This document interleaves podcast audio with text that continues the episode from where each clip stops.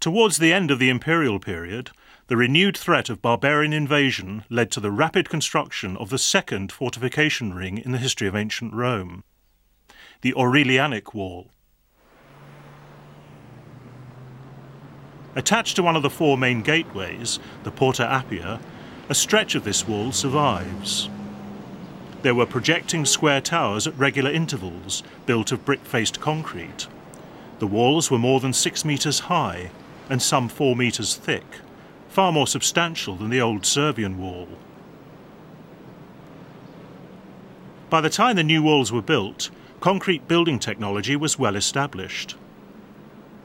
On the inside of the walls, arches carried an interior vaulted gallery, above which ran a battlemented wall walk.